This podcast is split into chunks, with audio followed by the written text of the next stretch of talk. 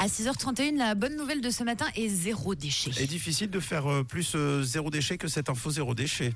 Elle concerne le caca de vache, les amis. La compagnie japonaise Interstellar Technology a réussi à alimenter un moteur de, muse, de fusée grâce à du caca bovin.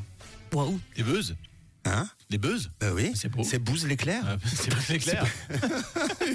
Une ressource d'énergie locale et renouvelable. À ce compte-là, on peut même euh, parler de circuit court. hein. Honnêtement, euh, ça fait du bidou euh, Ah oui. jusqu'au réservoir. Ouh là là. C'est c'est du- de l'extra-circuit court. Euh, les excréments, en fait, ont été transformés en biométhane liquide pour faire du biogaz. Mission rendue possible grâce à la coopération de deux producteurs laitiers sur l'île d'Hokkaido et du groupe Airwater. Le biogaz devrait permettre au Japon, à terme, d'envoyer des satellites dans l'espace C'est hyper cool. quand même super bien. Euh, et sachant que 1000 vaches produisent 45 tonnes d'excréments par jour, le biogaz pourrait permettre au canton de Fribourg à terme de conquérir l'espace. Ah, c'est- C'est possible. À 6h31, bouse l'éclair